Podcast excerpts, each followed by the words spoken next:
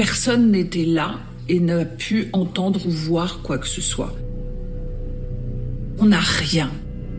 On n'a rien de rien. La victime a reçu dix coups de couteau, dont deux mortels au cœur. Son soutien-gorge a été découpé entre les bonnets, sa culotte sur les côtés. L'entrejambe de son pantalon est découpée en Z au niveau de la fermeture éclair.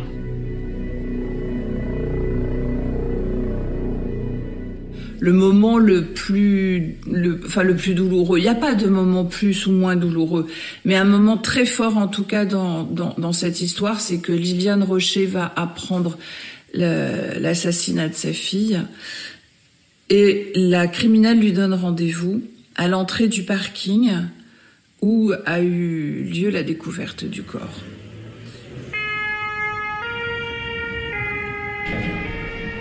C'est un parking qui est souterrain.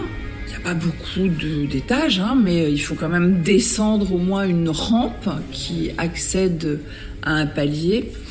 Et hum, quand elle arrive en haut de la rampe, elle voit un homme qui l'attend en bas et qui monte à sa rencontre. C'est Christian Pellegrin, le chef du groupe saisi de ce dossier.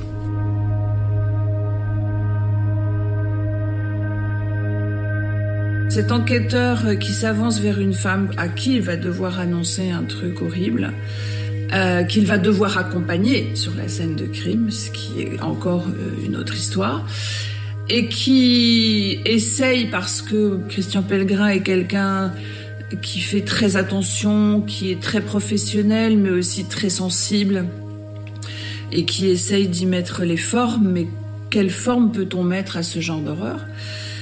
Et avant même qu'il puisse dire quoi que ce soit, Liliane Rocher s'effondre, tombe à genoux et se met à hurler.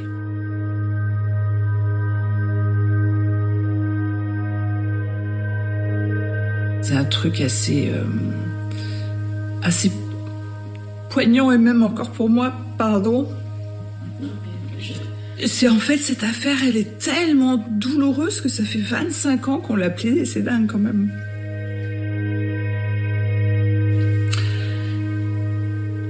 Voilà, voilà la scène, voilà ce qu'elle me raconte. Et après, les choses vont aller vite. Elle va descendre dans le parking. Et puis elle me raconte même pas la suite parce que je pense que ça n'a pas imprimé. Et tant mieux. Et tant mieux. Et donc, euh, se fait ce qui doit se faire. Il y a la reconnaissance du corps, il y a tout ça, toutes ces choses euh, évidemment épouvantables pour une mère. Mais en tout cas, elle ne, elle ne me dira pas plus que cette scène qui est vraiment cette scène. Quand elle me la raconte, je, j'entends le cri, je l'entends ce cri, et, et ça m'est toujours resté.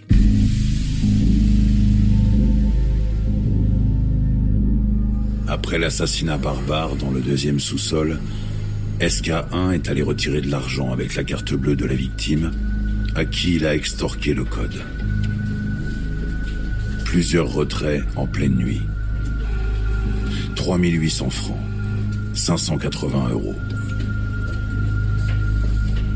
Il a jeté les liens dans une poubelle, la visa et le couteau dans le canal de l'Ourcq. Puis il est reparti en direction du boulevard de Clichy. Il a pu s'offrir sa chambre d'hôtel, le petit déjeuner et son shit.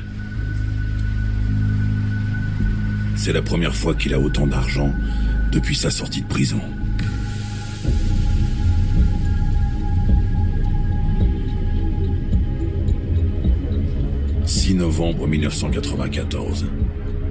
Autre parking, même méthode. Boulevard Auguste Blanqui dans le 13e. Une nouvelle inconnue.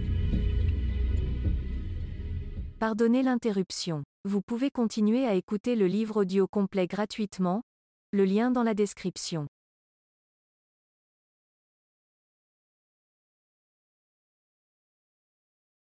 Pardonnez l'interruption. Vous pouvez continuer à écouter le livre audio complet gratuitement, le lien dans la description.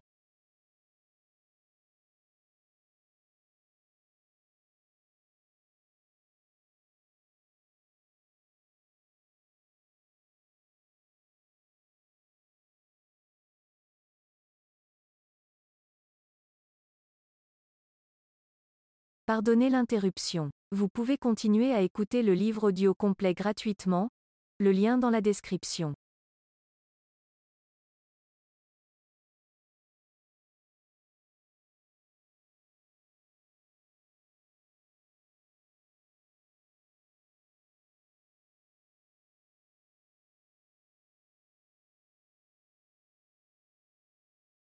Pardonnez l'interruption. Vous pouvez continuer à écouter le livre audio complet gratuitement, le lien dans la description.